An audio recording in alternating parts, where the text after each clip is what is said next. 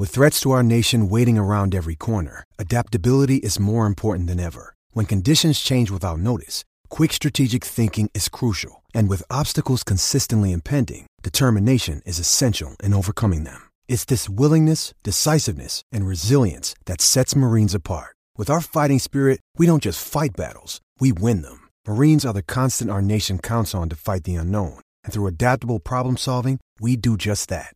Learn more at marines dot com. Survivor forty-six is here, and so is On Fire, the only official Survivor podcast, and we have a twist this season.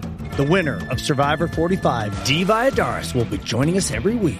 We're going behind the scenes of the biggest moments, the how and the why things happen, and the strategy and analysis you can only get from someone like me, a Survivor winner. Listen to On Fire, the official Survivor podcast, wherever you get your podcasts.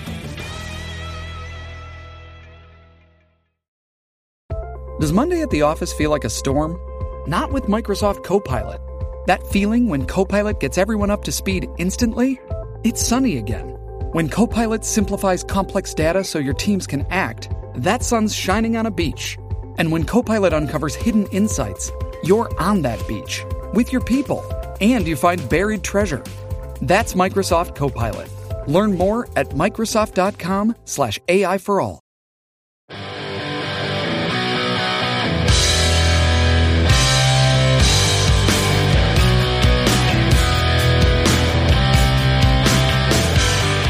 Pittsburgh Steelers fans, you know what time it is. It's time for another edition of the Steelers Draft Fix. My name is Jeremy Betts, and I'm always joined by Andrew Wilbar. It is draft week, ladies and gentlemen, and it is time to get serious. Andrew, let's bring you in, and we'll talk about some interesting topics leading up to the twenty twenty-two N F L Draft. Well, I, I have to apologize to Jeremy on that one because I was supposed to play the draft chimes a little bit earlier, but my phone froze up, so I couldn't send it. Uh-oh. So that, and nonetheless, interesting start off to draft week. But uh, anyways, I'm super pumped. I'm so excited. This is the best three-day event in American sports, and I'll rival. I'll, I'll I will fight anyone over that claim. This is the best three-day event in American sports. I'm looking so forward to it. You know, I always tell people that um, my three favorite weeks of the N F L calendar, number one is Wild Card Weekend. Number two is opening day. Uh, so opening weekend. And then number three is the draft. Those are my three favorite uh, weeks of, of the N F L season, the N F L calendar. I guess you could say, maybe not wild card weekend. Sometime, like if the Steelers have the bye, maybe it's divisional round weekend. But uh, either way, uh, those those weeks, if the Steelers aren't included in in the playoffs, then wild card weekend is always so much fun. Um, I love it. But the draft is way up there for me too. It's just it's a time of hope, and it's a time of uh, you know these guys coming in and being able to build a team that hopefully can contend in your division, in your conference, and ultimately for a Super Bowl. I'm excited to see how the Steelers draft goes this week. Um, we're hearing some rumors, and we're going to get to those in just a second. But before we do that, um, the Pittsburgh Steelers um, on Friday of last week did announce that they had re-signed strong safety Terrell Edmunds to a one-year deal worth two and a half million dollars. And, um, Andrew, I think we were both surprised by the number a little bit, but very, very happy and excited that we got a, a solid plus player back in the secondary, knows the system well, and uh, on such a cheap contract. one hundred percent. I mean, this is not the year I wanted the Steelers to draft a safety. Not a ton of draft picks. You, it really is not an elite safety class, especially when you're looking at strong safeties. And with Edmunds, we knew the number was going to be low, but I don't know if any of us anticipated it only being two point five million dollars. I mean, Marcus Allen is making more money than Terrell Edmunds is making right now, and he could ideally be cut. So it's it's a it's a fantastic deal for the Steelers. I only wish it was longer than just one year, but I'm not going to complain about that right now. The good news is the Steelers did not have to draft a safety early on, which I am thrilled about. Yeah, absolutely. I think this draft could provide many a challenger to uh, Marcus Allen's position on this team. So the fact that he's making, I think it's only like zero point four million dollars more, but still the fact that his contract is worth more uh, in monetary value than Terrell Edmunds was a surprise. Um, Edmunds just must not have been getting much interest. I know uh, Jeremy Fowler uh, from E S P N mentioned that uh, the Bengals and was it the Chargers? See, the Chargers or the Dolphins, somebody else. Oh, the Dolphins. Case. That's right. I think it, you're right. I think it was the Dolphins um, were showing interest, but it must not have been enough for him to say, hey, let's take this contract and move and uproot myself and leave Pittsburgh. So anyway, he is back in the black and gold. And Steelers fans, I know we have mixed feelings about Terrell Edmunds. Um, a lot of fans thought he was a reach in the uh, first round of the draft, and maybe so, but he has proven to be a quality starting safety. He performs his role well. He has grown into it. Like I said before, he communicates and works well opposite Minkah. So an A-plus move for the Pittsburgh Steelers, in my opinion. Um, we're hearing some more things about the draft. We're hearing some rumblings about how things are going to go. And so before we hit Thursday, Friday, and Saturday of this week, Andrew, let's talk about some of those rumors. I have been hearing about the wide receivers uh, coming off the board fast. They ran fast in the pre-draft process. I think they're going to uh, run fast off the board uh, as well in this draft. A lot of pundits are thinking that there could be as many as seven wide receivers going in the first round. What do you think about um, that rumbling across the league?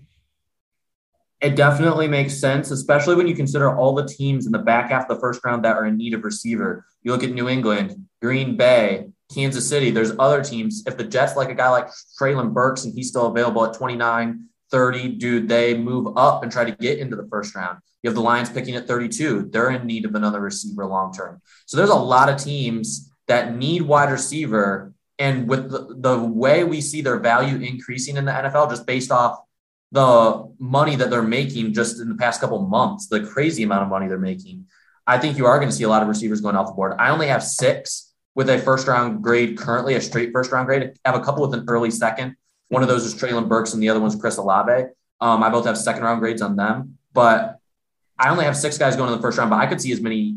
You could honestly make the argument for eight. I have a feeling seven is probably the magic number, but yeah, it is a loaded class and there's a lot of teams in need in the back half of the first round.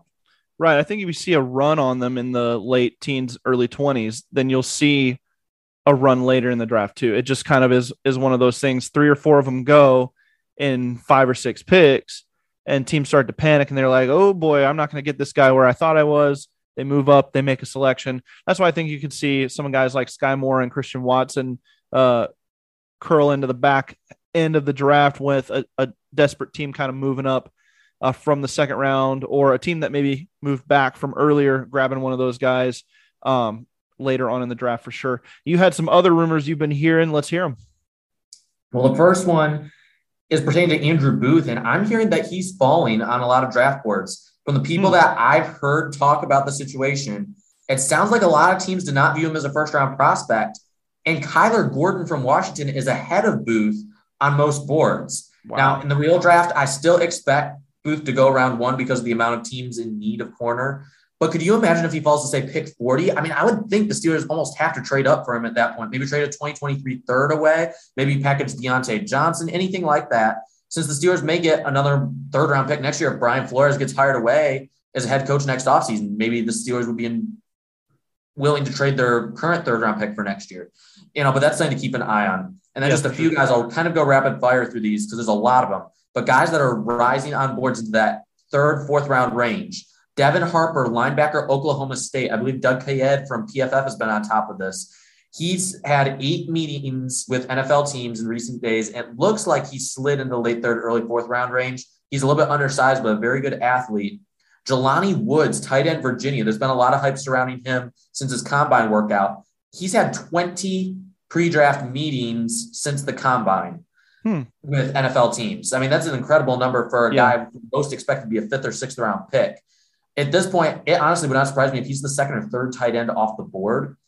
Then two corners that I'm hearing could be mid-round picks that I would not have expected just a, about a month ago.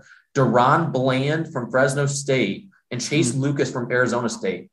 Had eight official pre-draft visits, including the Dolphins, the Packers, and the Broncos. All three of those teams could be in play for a corner in the middle rounds. And as for Lucas, he had a really strong combine workout. And many, from what I hear, many teams see him as a starting nickel corner in the N F L, probably another guy who goes in that third, fourth round range. But I have heard two potential suitors for Lucas, the Cleveland Browns and the New England Patriots. Both teams brought him in for a pre-draft visit. So it wouldn't shock me if either team pulled the trigger on him in the third round.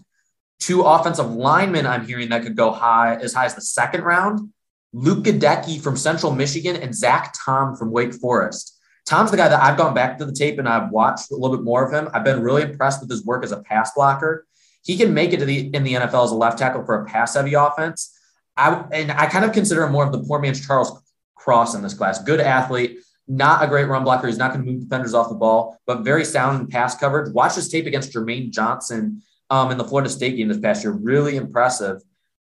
It would not surprise me if he goes in the second round, but if he were to fall to third or fourth, perhaps the Steelers take a chance on him. They do lack, we do lack depth at tackle. Um, but then two Steelers-specific rumors, and then I'm done. Linebackers, James Skalski from Clemson and Mark Robinson from Ole Miss. The Steelers brought in both for pre-draft visits. They're look, we're talking, you know, sixth, seventh round picks. If the Steelers pass on a linebacker early, the, there's a really good chance the Steelers take one of these two guys with one of their final picks. And then lastly, there is a lot of smoke surrounding Matt Canada's rumored desire for a versatile weapon on offense. And we've heard a lot about Deebo Samuel this week because of his situation in San Francisco.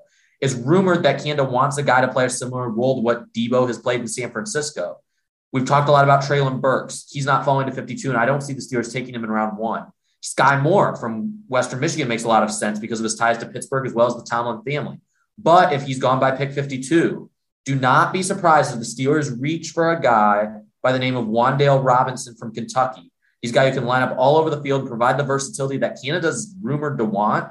I have a late third, early fourth round grade on just because he's more or less a jack of all trades, master of none type receiver. And I feel like the Steelers need more of a vertical burner than mm. another gadget guy. Sure. But the Steelers may not see things the same way. So those are a lot of rumors there, but several things to keep in mind as we get ready for the draft on Thursday. Absolutely. And I think we've kind of taken for granted that the Steelers just know how to draft wide receivers.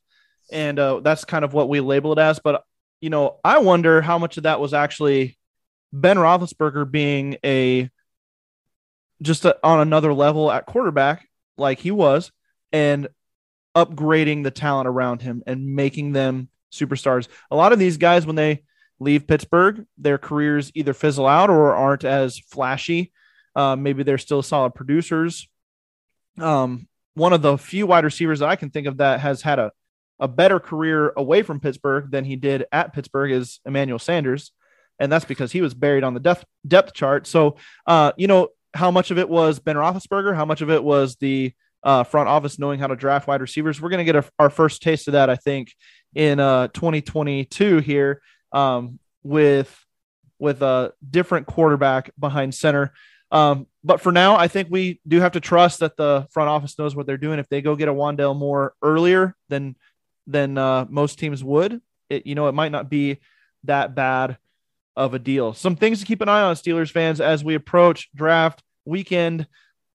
We did a Twitter mock draft, and it was a short one. It was just a three-round mock draft, um, asking you, Steeler Nation, who you would want if uh, specific guys were available. Just a quick poll that we did, and we got a lot of good responses from that. It's really interesting to me, Andrew, how we got where we where we were. I want to see if you can guess um, who Steeler Nation would have taken. In the first round, I offered them up these four guys as the options.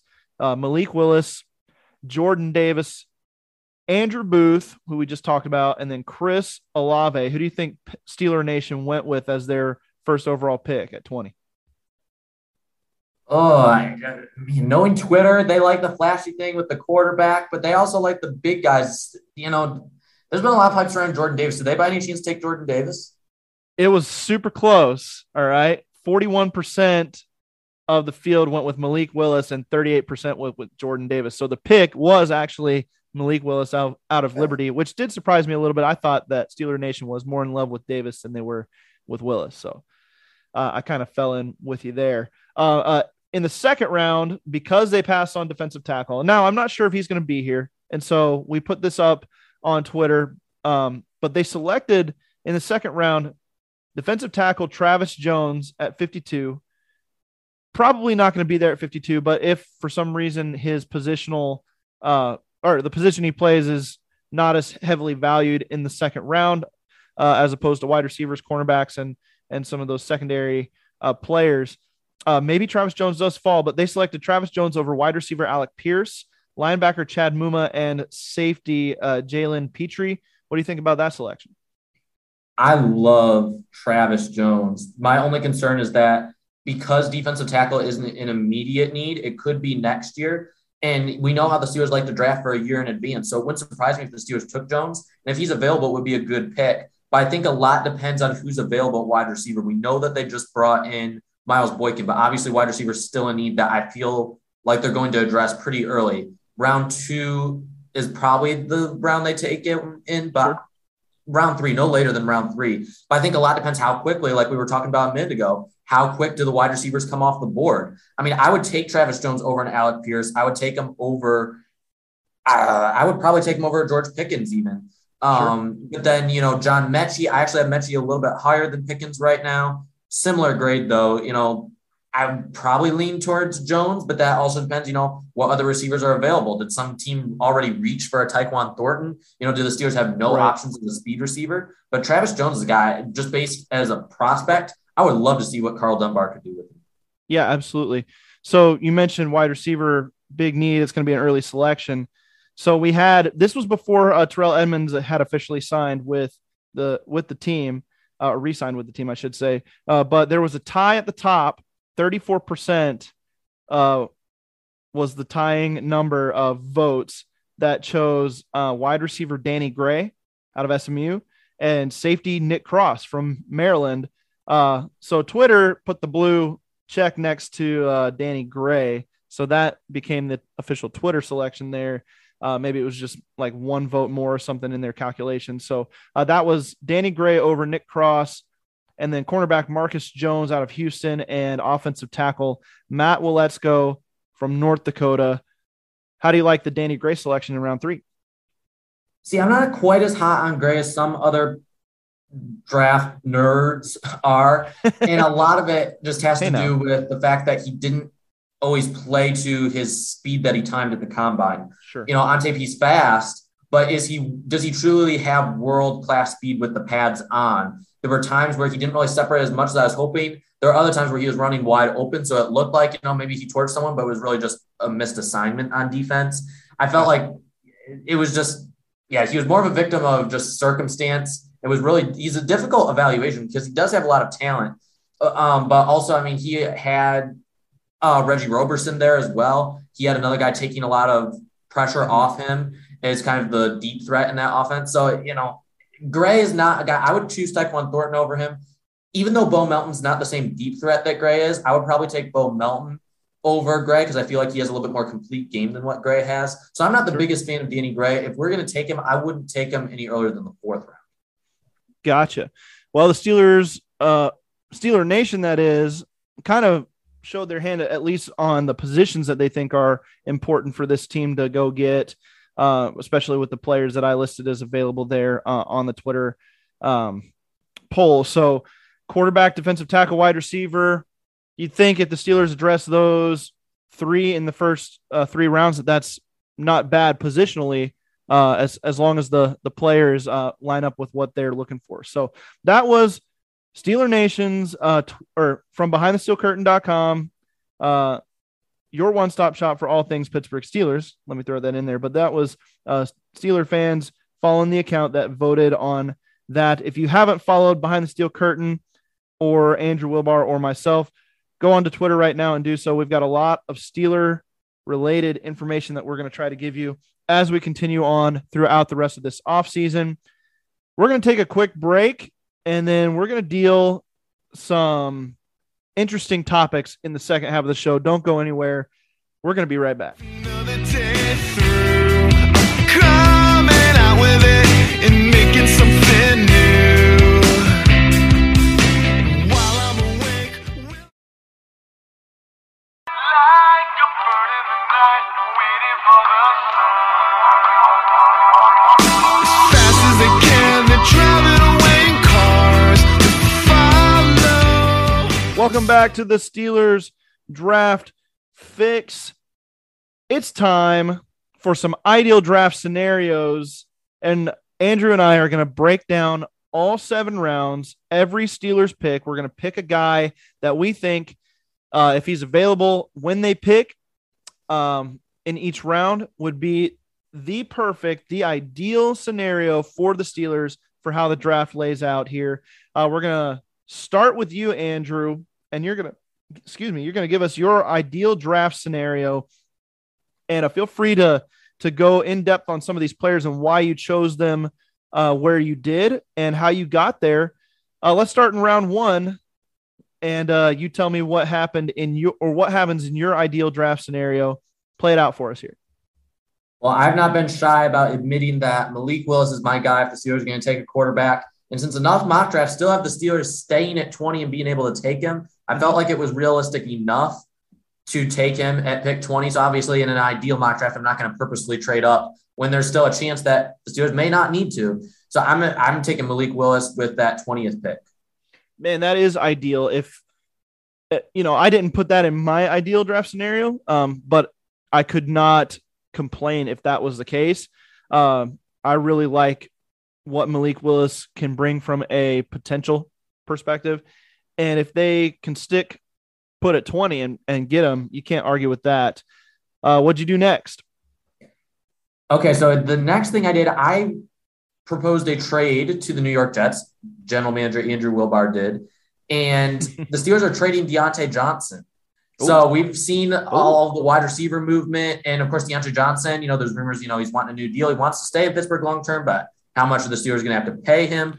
I'm not paying Diontae Johnson some you know, four to five year, ninety million dollars deal. He, I just don't think he's worth that much. Sure. He's, he's a good wide receiver, but he's never proven that he can be a number one all on his own. So why not trade him while his stock is high? And Shannon White had an excellent article this past week uh, laying out what a trade for trade away. Okay. Let me rephrase myself. The draft is getting to me with five hundred prospects floating in my brain. Absolutely. Trading Diontae Johnson away to another team, what that trade could potentially look like. And I believe that with the way wide receivers are being valued right now, the Steelers could get a high second round pick for him. I, and I don't think that's really out of the question, maybe even a late first depending on the team. But sure. I had the Steelers trading Diontae Johnson to the New York Jets for pick thirty-five. And with uh, the thirty-fifth pick in the draft, taking uh, Sky, or excuse me, no, not Skyy Moore, Andrew Booth, cornerback oh, Clemson. And because, I mean, I would personally be okay with taking him at twenty or even trading back a little bit in the first. Sure. But now that we hear that Booth is potentially falling and he's not graded out as a round one prospect by a lot of teams, maybe he falls to day two. And at the beginning of round two, I would absolutely love Andrew Booth.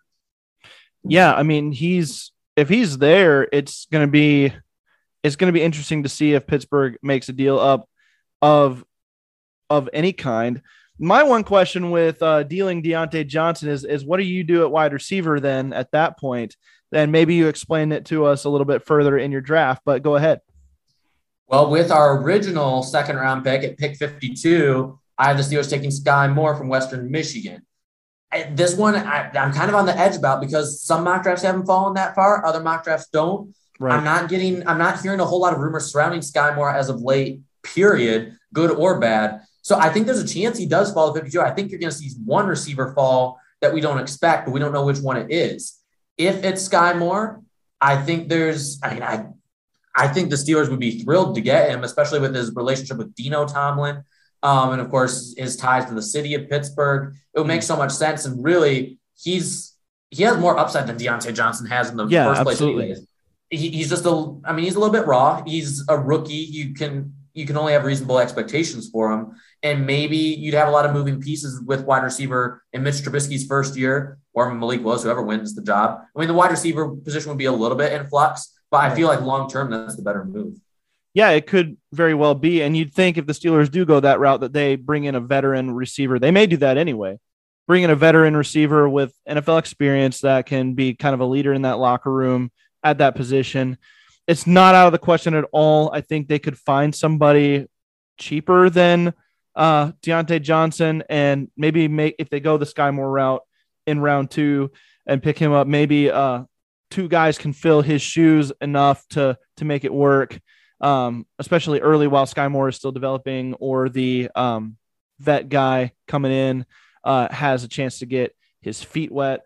I like it. If, if Skyy Moore's there at fifty-two, I think the Steelers, uh, I told you this, I think they trip over air uh, running up to the podium to to drop that card in uh, Roger Goodell's lap. So that would be really intriguing to me. Where'd you go in round three? This one's going to surprise some people, but I did, before announcing this election, I'm announcing a trade with the 49ers. The Steelers are getting picks one oh five, so we're trading back twenty-one picks, but we're getting All one seventy-two, right. which is a fifth-round pick. Plus, we're getting a twenty twenty-three fifth-round pick, so we're getting a little extra ammo for next year. Right, and they don't pick. they don't have a fifth-round pick this year, so that could That's be right. That could be helpful. It, yep. it very much would. And then with the third, with the one hundred fifth pick in the twenty twenty-two N F L Draft, the Pittsburgh Steelers select Tyquan Thornton, wide receiver, Baylor. Hey, there you go. So back-to-back receivers, huh? Back-to-back receivers. And I know the Steelers brought in Myles Boykin, and there's a lot of depth receivers. I'm a big fan of Anthony sure. Miller and Steven Sims. But even Skyy Moore himself is not a true burner. He ran a four four. That's good speed, but he's not a guy who's who consistently torches defenses right. over the top. There's times where he will, but that's not his mojo. I mean, he's a good route runner. He can do a lot of different things really well. I don't think he's going to be used as a just a pure deep threat. That's what Thornton could be for this team. If he can add a little bit more weight to his frame and still maintain that four three-ish speed, I mean, you can't ask a whole lot more. I know that – I mean, he's not going to be a seven eight reception a game guy for you. I mean, th- there's definitely a limited ceiling just based on you're only going to – he's only going to see so much volume. But all the Steelers need him to be is that guy who can be that deep presence that can threaten a defense mul- multiple times a game, you know, three, four times a game. That would do so much for opening up the running game. That would keep the safeties back. And, I mean, can you just imagine three years from now when Malik Willis is fully developed, if Chase Claypool breaks out, the Steelers pay Chase Claypool. That's the receiver they decide to pay long-term. You have Skyy Moore, who develops into at least what Diontae Johnson is right now. And then you have Tyquan Thornton as the deep threat in that offense. Watch out. And Pat Freiermuth at tight end. Yeah, man. It's, you know, if they can rebuild it that way, I think that Steelers fans could be behind that. And, uh, I mean, how fast was that Baylor team this last year? Um, J T Ooh. Woods and uh, Thornton on the off or Woods on the defensive side, Thornton on the offensive side. They had Kaelon Barnes some, on defense yeah, as well. Kaelon Barnes. Yep, yeah, exactly. That, That was a fast team, and you saw it on, on film too, especially with Thornton, a guy that I have really liked as a mid-round uh, wide receiver, fitting a mold, obviously. I don't think he becomes a wide receiver one necessarily at, at the N F L level, but for the role that he could play as a field stretcher and take the top off the defense, keep the defense honest, I think he's one of the best in this class uh, potentially at doing that. So uh, I like it. Back-to-back wide receivers is bold. I like it. Uh, let's keep going. Let's keep rolling with it. Um, who do you got for the Steelers, I guess, now in round four? Round four, I went in. I was a little bit torn here. I wasn't sure which direction to go, but I went with Dare Rosenthal, the offensive tackle from Kentucky. The Steelers still lack depth at offensive tackle. I'm not a big fan of taking tackles in the mid rounds, but with Rosenthal, I feel like there's enough upside to warrant the selection. We talked about him a little bit when we broke down the offensive tackles. He weighed in thirty pounds less at the combine than what he was listed as during the regular season. Mm. And that makes his evaluation really difficult because, I mean, he played with a lot of power at left tackle. I mean, he's a good athlete. He's very nimble. I mean, he could do a lot of things really well, but he was a bulldozer in the run game as well, especially on undersized edge rushers. I mean, he blasted those guys away from yeah. the ball, but can he do that at two ninety-five or whatever he weighed in at? Mm. I mean, the difference between two ninety-five and three twenty-five is huge. Yeah. So absolutely. I'm, it's very difficult, but I mean, he was a talented guy. I believe he started at L S U, um, and then he ended up transferring to Kentucky. The, there's a lot of traits to work with here. He's, I think he's better suited as a left tackle, so he would be a good backup to Dan Moore on the left side, and then you would have Okorafor and Hague, I guess, on the right side. Mm-hmm. I'm not extremely thrilled about that tackle group, but I pretty much accepted the fact that the Steelers like Chukwuma Okorafor ten times more than what I do, and that they really do not prioritize this position like I believe they should. So if the Steelers are going to wait until day three, which I think they will, to get an offensive tackle, Dare Rosenthal is a guy that I would have interest in. If not Rosenthal, Matt Waletzko, who we've talked about before, mm-hmm. or even right. tight end Daniel Bellinger, they, it would both be nice selections. Sure, absolutely. I like that. Um, okay, so now we got a fifth round pick for the Steelers. Who, who'd you go with there?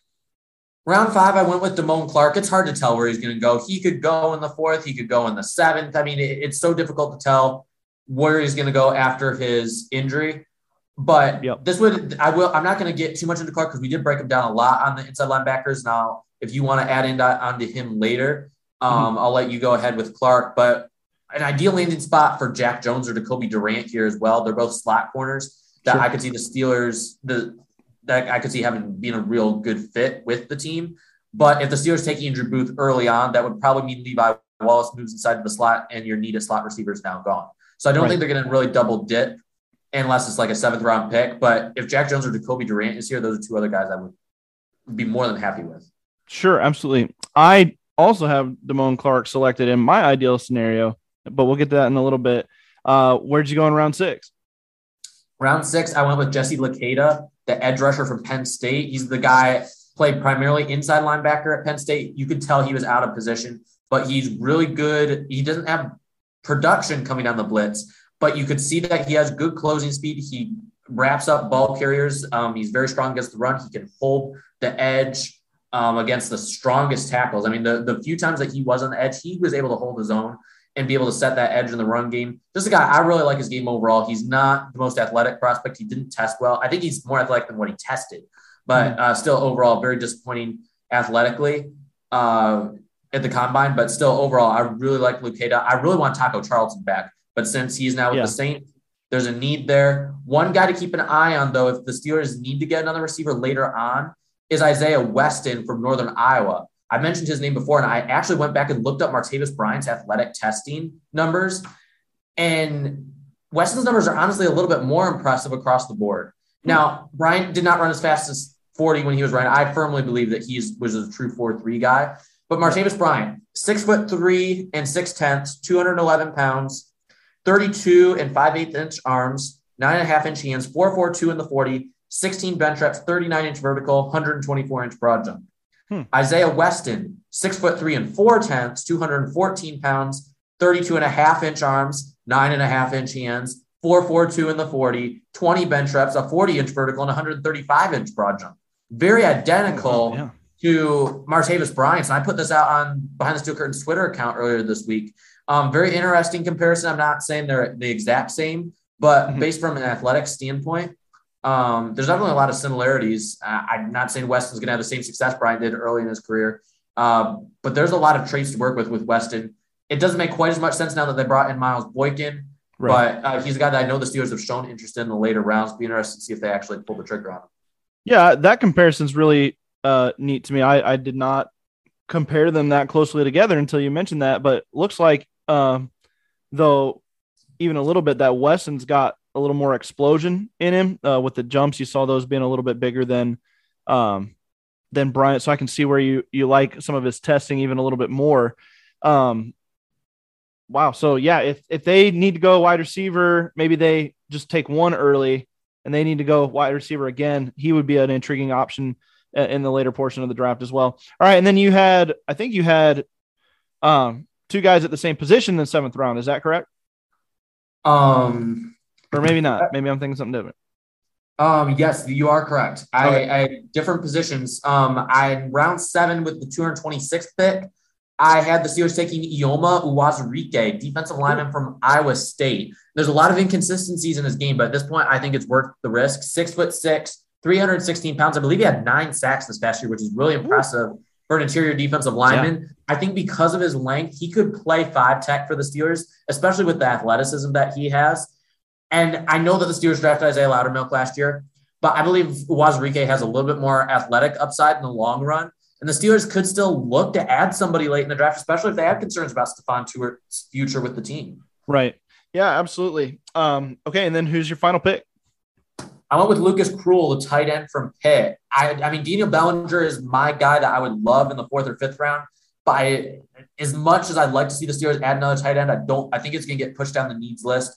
But right. you take Lucas Krull here. I thought about Quentin Lake or another guy that you had in your mock draft uh, that I'll let you discuss later on. Sure. But he tested, Krull tested much better athletically than I thought. Ran like a four six four, recorded a thirty-five inch vertical at six six, two fifty-three. And he's a pretty solid inline blocker as well, which is something I greatly appreciate in tight ends, especially in today's modern day football when you have all these move tight ends. I like the old school guys. So Krull is a guy that'd be really intriguing in the later rounds.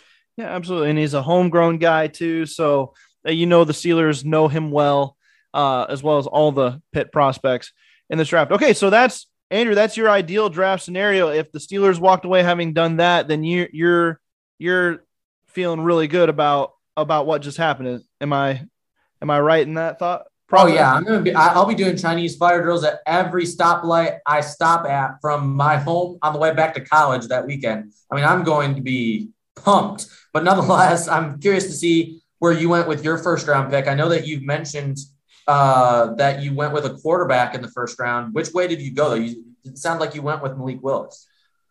Well, I, I did not go with Malik Willis. And uh, the reason why is because I, I still think he's going to go uh, earlier than the Steelers' uh, twentieth pick. And I don't think they're going to um, sell the farm to go get him.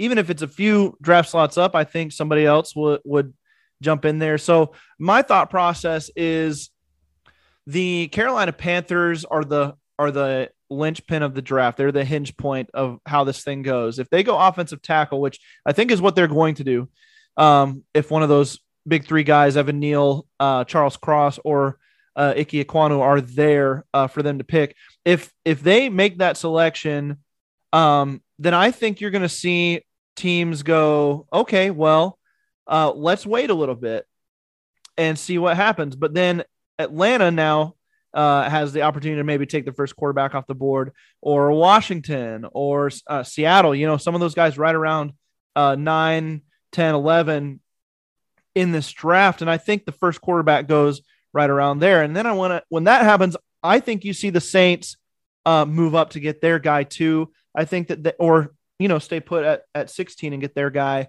Um, so I think both Kenny Pickett and Malik Willis are going to be gone before the Steelers pick happens. So in my uh, ideal scenario, they do not stay put at twenty. Um, they do a projected trade back with the Kansas City Chiefs at pick twenty-nine. The Chiefs would send their twenty-ninth and their uh, sixty-second pick. So their second, second round pick. Uh, they also have pick uh, fifty, I believe, in, in uh, round two as well. So they send twenty-nine and sixty-two to Pittsburgh for um, the twentieth overall pick. I think Pittsburgh's very happy to get a second, second rounder uh, and just fine moving back. And then at twenty-nine, the Steelers, well, I should mention the Chiefs go up because they want to get a wide receiver. I think that they're, They're dead set on that, and uh, they want to get their pick of the litter, more or less, and I don't think you're going to see more than maybe two or three wide receivers gone to this point. It's really the back half of the, of the first round where I think the run goes on wide receivers, so they go up and get their guy. The Steelers get to fall back. I think they're locked in on quarterback. I think the next guy that they're looking at is Desmond Ridder, and he's my pick in the first round at pick twenty-nine. Desmond Ridder out of Cincinnati. He's got all the physical tools. He's got all the leadership capabilities. He's got all the experience you want. The Steelers are hoping that they can take Josh Allen accuracy problems in college and that turn them into Josh Allen accuracy fixed at the N F L level. If they can, Desmond Ridder doesn't have the arm of, of Allen. So maybe that's not quite a superb comparison, but um, Ridder can put the ball where you need it. He's got enough arm strength to get it done, and the athleticism factor is huge. I think the Steelers will value his character and leadership, and I think that's why they go quarterback, this case being Desmond Ridder, with the other two guys that might be on their radar gone already. There's two rumors that I just got sent from somebody at B T S C, and I want to put them by you real quick because it ties into what we're talking about. It came from an E S P N Draft Primer Rumors article with Jordan Reed, Matt Miller, and some other guys from E S P N. This is what it says, and I quote, "In conversations with league sources this week, one told me that Pickett to the Steelers at number twenty is the only round one quarterback on which he would bet.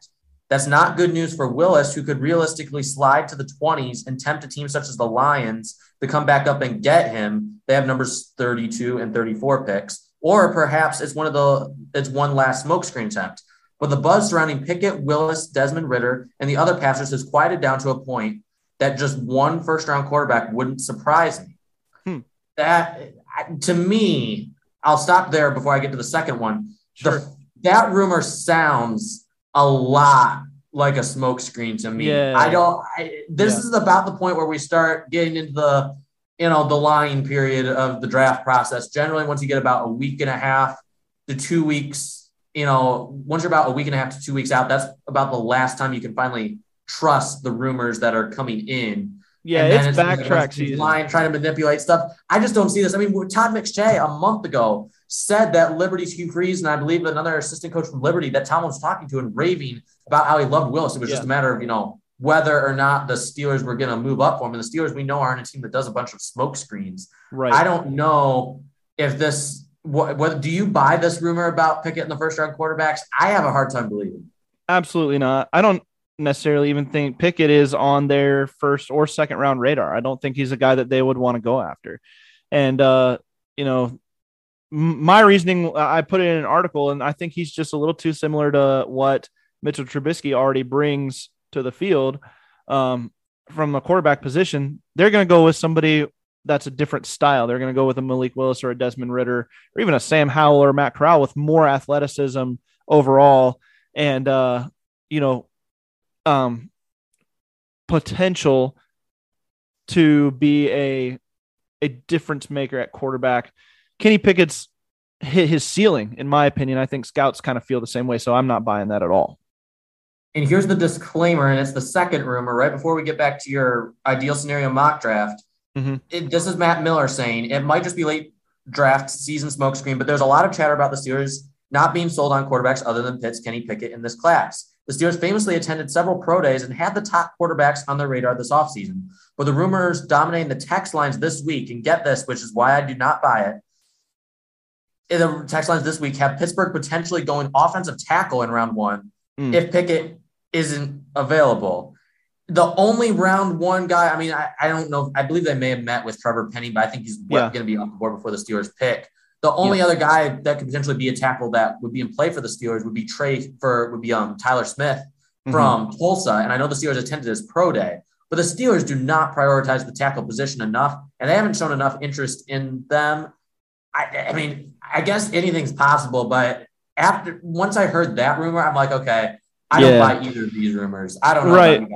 I, I smell smoke. Somebody's got a brisket on the smoker and uh, just turning up the heat. You know, that's, that's all that is. Uh, they're just trying to disguise uh, what, what's going on. That's, that's all this is in my, in my humble uh, non in the building opinion. So yeah, I, I tend to agree. Now sure. you, you, after your trade, you have two second round picks, or you should have two second round picks now. I do. Yep. Where do you go in uh, with those two picks? So my first second round pick is a wide receiver. And it's a guy I think, um, I think could fall uh, two fifty-two because of um, some of the other positions that might start to go in the in the early second round. Some of the quarterbacks, um, and then he comes from a small school, um, but he's another guy that I've likened to Martavis Bryant from a size and speed and skill set perspective, without the off-field issues, and that's uh, Christian Watson from North Dakota State. Um, not only is he from a Dakota school, which is, uh, you know, where I grew up, I grew up in North Dakota and South Dakota. So I have an affinity for those schools a little bit. Uh, Watson's physical skills are exactly what teams want to mine in the second, third rounds of drafts. I could see him falling, uh, just because of the reasons I mentioned. If he does, and why I think it would be ideal, it, is that he does fall to fifty-two in the second round and the Steelers don't have to go get him. I like Christian Watson at wide receiver with my second pick. That would be fantastic. I mean, could you imagine the jumbo package the Steelers could put out with Chase Claypool, Christian Watson, both of which are six foot four, Myles Boykin, yeah. who's six foot four, and then Pat Fryer moves six foot five. Yeah, I mean, red zone I mean, whoever's at quarterback, just put them all in one spot and throw it up in the air, right? Some one of them is going to come down with it. And that could really help Mitch Trubisky in terms of, you know, if he has any accuracy issues and getting right. acclimated to the system, you know, having those extra couple inches can be a big deal. What did you do with your second, second round pick? Well, before I get to it, I wanted to mention one other thing is that uh, Christian Watson, Chase Claypool, Diontae Johnson, those guys, and Freiermuth too, those guys are all viable yak guys, yards after the catch. They're not just catch the ball and go down. Uh, th- those guys can make plays after the catch too. So that helps Trubisky as well. Uh, but I, with my second, second round pick, pick number sixty-two, the one the Steelers get from my projected trade with the Chiefs, I did go offensive tackle a little earlier than you. I went with uh, Abraham Lucas. Abe Lucas is a guy, six foot six, three hundred fifteen pounds. Um, he faced so much pass blocking assignment last year. Um, he had so many assignments last year, one of the most used tackles, and he had like almost no pressures uh, against him. And it's, it's one of those things where the, the experience plus the size just seems to be an ideal fit for what the Steelers want to see out of a guy in the early portion of the draft. And I think he'll, he'll last up about that long. It's a, it's a good sweet spot for him. He might go a little bit earlier. Um, but if he does fall into the latter portion of the second round, man, I would love for Pittsburgh to pounce on him. He would be a, an ideal competition piece uh, along the offensive line, on the exterior portion of the offensive line uh, where they s- seem to be thinnest. It'll be interesting to see where Lucas falls uh, just because The, the well, some people believe there's a decent amount of depth at tackle. I'm not of that mindset. I think there's yeah. some depth, but not excellent depth. I think there's a big drop off between the top three, four guys. Um, because I have Tyler Smith listed as a guard, and then after that, I think there's a huge drop off. But Lucas, you know, where does he fall? Is he a mid second? Is he a late third? He could go anywhere in that range, but it's interesting to see because he is more of a right tackle, but he's more of a pass blocker. So mm-hmm. it's going to be interesting to see if he tries to transition to the left side, you know, what, what are teams going to do with his skill set? But I think he has a link to do that too. So yeah, absolutely. Mm-hmm. In round three, I see that you went with a, you know, I mean, you put out a lot of defensive tackles on that Twitter mock draft as options. You yeah. finally took a defensive tackle in your ideal scenario mock draft in the third round. Which one did you go with? I went with a Bama boy, the big Hawk Mollies up front and at Alabama know how to play football. I went with Fedarian Mathis. His size and his experience there uh, and the coaching that he uh, was provided as, as a really good player uh, for a really good defense. I think that translates to the N F L. I think it's undervalued a little bit when teams get into the, the, Uh, early portion of day three, uh, where, or I'm sorry, in the late portion of day two, where guys are trying to find some upside picks too. Um, guys with uh, huge potential. Fedarian Mathis is kind of the rock solid, steady guy. I think the Steelers really could use in the middle, a good run stopper. He does have some pass rush ability as well. Uh, you might even say he's more refined in that area than some of the other guys near the top of the draft uh, that um, kind of have the potential to, to do it, but uh, it hasn't been really seen a whole lot. I love Mathis in, in a late round three. Yeah, that's an interesting pick, especially when you consider Dunbar's ties to Alabama. I mean, there's a lot of things that could, you know, make sense with uh, Fedarian Mathis. Pick. He's kind of in a similar mold to Alualu from an athletic standpoint, a little bit better pass rusher probably than Alualu.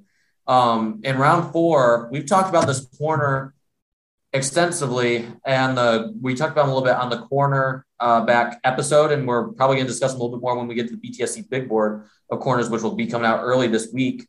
Who did you go with in round four? And I know he's one of your favorite corners. Yeah, he is. Um, the size and the um, athleticism, the traits, the experience, it all matches. Uh, he's a, an in-state prospect as well for Pittsburgh. It's a uh, Penn State cornerback, Tariq Castro-Fields. And I actually uh, did the um, – scouting report for him for the uh, for the big board as well, and just a guy that has all the tools. And uh, he's he's already a solid contributor for um, he was already a solid contributor for Penn State, uh, also a well coached team there. And I think that Pittsburgh is going to look now at, at some of these in state guys or some of these uh, um, guys that they might be a little more familiar with uh, going into um, day three. That's kind of where you see that separate a little bit. You see some familiarity play into it. And I think their familiarity with in-state Penn State, uh, a Big Ten school um, with a good history, a, a, t- a school they like to pick from. Cornerback uh, Castro Fields brings a lot of potential uh, for not a lot of draft capital cost, in my opinion. So uh, this would be an ideal selection spot for him in the uh, uh, middle of the fourth round.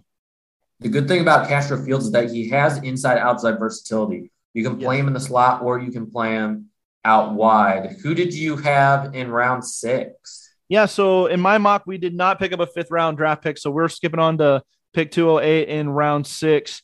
And I picked, this is where I picked up Damone Clark from L S U. I know you had him in with your fifth-round selection. But like you said, he could kind of go a lot of different areas. Ideally, Uh, he falls because of his injury um, to to round six, where I think the Steelers uh, will look at his athletic upside and the skill set that he had uh, before his injury really cost him uh, a lot of playing time. And if that can be remedied, and remind, uh, I can't remember off the top of my head what exactly it is. I think it's a a, a back issue. Is that right? Uh, spinal, I believe he had spinal fusion surgery. Right, right. Okay, that's right. So. Um, that hasn't worked out well for uh, players in the past. Um, so there are some red flags, but in round six, I think you, you take flyers on potential, especially at a position like linebacker, where the Steelers, uh, have some guys in place that they, they seem to like, um, after having traded for Miles Jack, and they've got a guy they traded up for in the draft just a few years ago, and Devin Bush still there. Um, Damone Clark could sit this year, no problem. Um, you know, work that back out, get back into football playing shape, and be an absolute steal by the time he hits the field in twenty twenty-three or whenever that might be. It's something that I think the Steelers should keep their eye on. Just like you had him selected in round five, that's kind of why I went with him in round six. That is a really interesting pick. It's so difficult to tell. Like I mentioned a couple minutes ago, you know, where he's going to go, but I would have no issues taking him that late. Um, in round seven, I know this is the point where we get to our draft crushes and just guys that, you know, we really yeah. are on. Who are your two kind of draft crushes that you just had to fit in in this mock? I had to get me some Abram Smith uh, from Baylor. Uh, got to get one of those Baylor boys we were talking about, but uh, Smith just brings it all to the table at the running back position. Um, he kind of, kind of gives me a little bit of a Tony Pollard vibe, um, maybe not quite the physical specimen that uh, Pollard is, but just what he can do, catch passes. He was underutilized at that, at that um, in that role at Baylor, but I think he can pick it up. He showed good hands at the Senior Bowl, in practices, in the game, and then also in drills at the combine. Teams will value that, his versatility, his uh, shiftiness would be a great asset to the offense um, to kind of complement Um, our guy, Najee Harris, in the backfield. So he's who I went with, with my first pick in the seventh round. Really like him and fits a, an area of need that the Steelers uh, have uh, going into this year. And then my final pick in the seventh round is Isaiah Polameo. Um, the relationship to uh, Troy, uh, what that means to Pittsburgh, what Troy means to Pittsburgh is kind of why I went this with this route. And he's got an immediate role on special teams, in my opinion, as a hard-hitting, uh, knowledgeable player, and the potential to be much more. So a potential seventh-round steal, no doubt. Isaiah Polameo is my guy to round out the Steelers' twenty twenty-two draft, my ideal draft scenario in this case. That's a really interesting draft. And to point out one thing on Abram Smith, the interesting thing about him is that he's, I think, a little bit bigger than Tony Pollard is. I could be wrong about that, but I think he's a little bit bigger. So he may even be able to carry a little bit larger workload than Pollard is able to long term. But I think the, this I think this is something that we need to put on Twitter and have the Twitter B T S C Twitter uh, family uh, vote and see who had the better ideal mock. Yeah, absolutely. I think we know who's is going to be, but um, you know, we can we can do that well, if we want to. So. I'm just kidding. All right. Hey, that's our ideal draft scenarios. Look them up. We'll, we will post these on Twitter. And uh, really, I would be happy with either one uh, after hearing what Andrew had to lay out there too. So, uh, it, you know, it's it's kind of, what are the Steelers hitting? What position groups are they grabbing?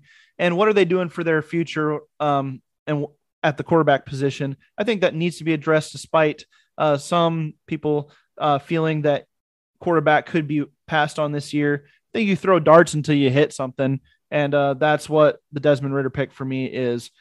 Uh, Andrew, before we go, let's uh, just kind of rapid fire some uh, draft locks. We're going to lock it up with a few things that we think are definitely happening in the draft this year for the Steelers.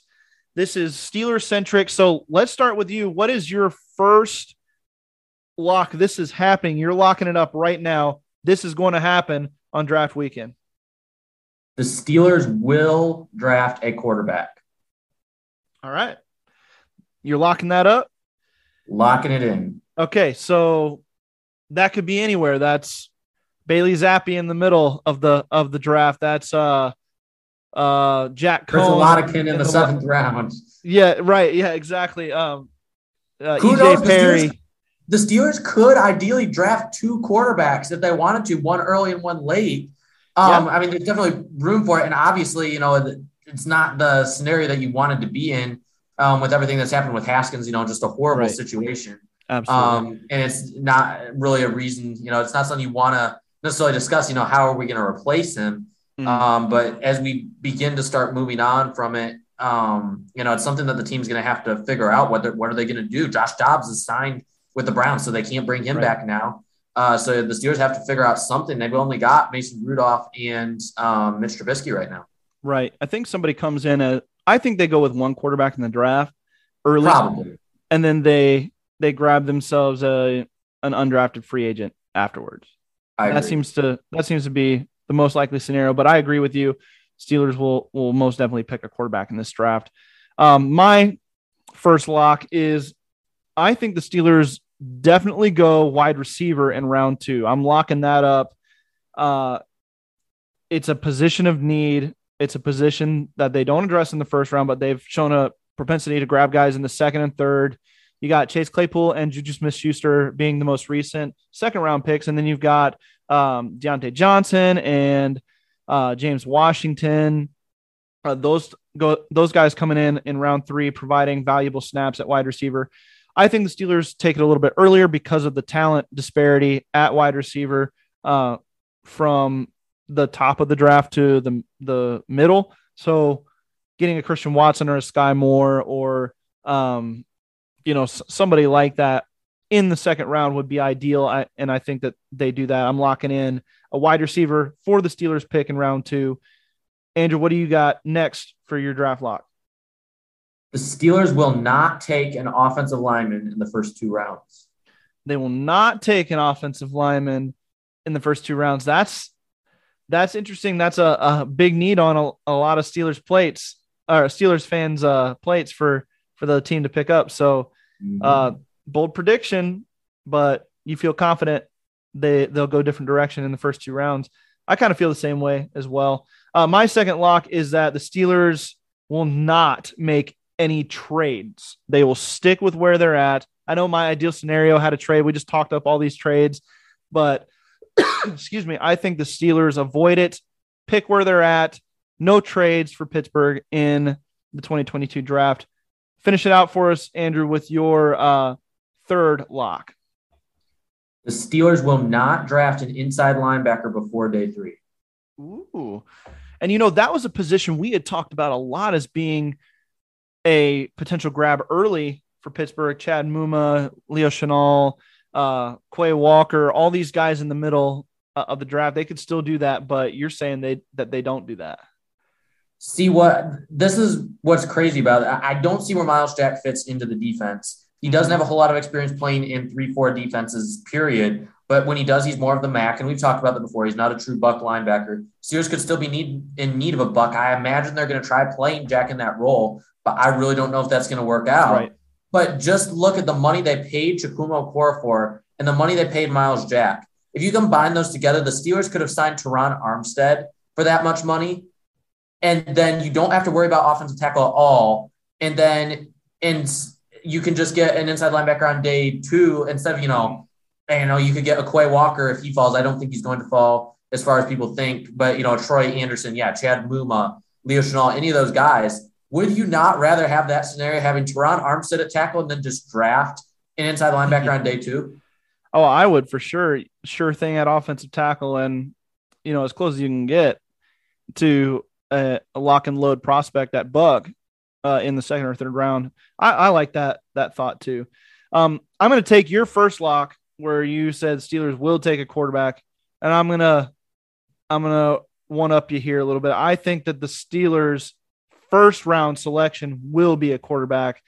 I'm locking that up, and I'm actually going to go a step further than that. I'm locking it up that the Steelers' first-round pick will be Desmond Ridder. Ooh. All right, I'm locking that up right now. He is the Steelers' first-round pick. Write it down. Go ahead and turn in the card to uh, to wow. Mister Commish over there. Um, it's Ridder, Pittsburgh Steelers fans, who is your new quarterback in the room. Welcome, the Cincinnati prospect. Locking it up, baby. Desmond Ridder is the new face of the franchise. All right. Hey, Andrew, you got any last thoughts before we go? It's been a, a fun one, and it is finally draft time. Let's get to it. You got any final thoughts before we hit uh, before we'll be looking back on the draft instead of looking forward on it to the draft? Well, there's going to be a lot of draft content coming out on B T S C. Now, this is going to be coming out on Tuesday. So some of it will have already come out, but off the top of my head, all I can say is check out the cornerbacks big board, which will be coming out early in the week. Um, it may have already come out. And then you'll have the top, I don't even know how many prospects we're going to end up doing. We'll see how many scouting reports we have, how many extra we got to do. But it's going to be a big, big board. At the absolute minimum, we're going to have two hundred, two hundred fifty prospects with scouting reports um, on the big board. Uh, ranked. We're going to have a P D F that you can use to print out just for the ranking so that you have a source to, while you're watching the draft. And then, of course, mock draft, uh, was it five point oh? Yeah, my mock draft five point oh. I can't even keep track of my own uh, mock drafts. But you get it, check it out. It's going to come out the morning of the draft. And I know mock drafts, everyone has their own opinions on mock drafts, but this one's going to go seven rounds long. It's going to predict every pick in the draft. Um, nice. So Uh, yeah, it, it's going to be great. And check out all the content on Behind the Steel Curtain, not just mine. Yep. There's going to be a lot coming out in the next few days. And I imagine, Jeremy, you're going to have some content as well. Um, so just be checking it out, behind the steel curtain dot com. Last thing, we don't know what's going to happen. Overall, I mean, we've got our draft locks. We have ideas of what could happen. But at the end of the day, do not be like me after the draft and rant like crazy about how the Steelers messed it up. I've been wrong before. Believe it or not, um, it's I've, I've been wrong a lot, but mm. it, at the end of the day, we'll see what happens. It's it, one of the most exciting three days in American sports on the calendar. Enjoy it, and hopefully it played clear that time. Yeah, I, baby. yeah, I messed up on that one earlier, so I had to get it in again. There the best go. Five seconds of sound effects in the entire world. Enjoy the draft. Go Steelers. Get Malik Willis. Don't be afraid to trade back and gain extra picks. And we will have some fun discussing it next week. Absolutely. That's it for us on the Steelers Draft Fix. We'll come at you again after the draft with a recap. And then during the draft, don't forget to check out behind the steel curtain dot com. We're going to have live shows. We're going to have all sorts of fun stuff going on. Stick with us here. We've got you covered. Your one-stop shop for all things Pittsburgh Steelers. We'll talk to you again soon.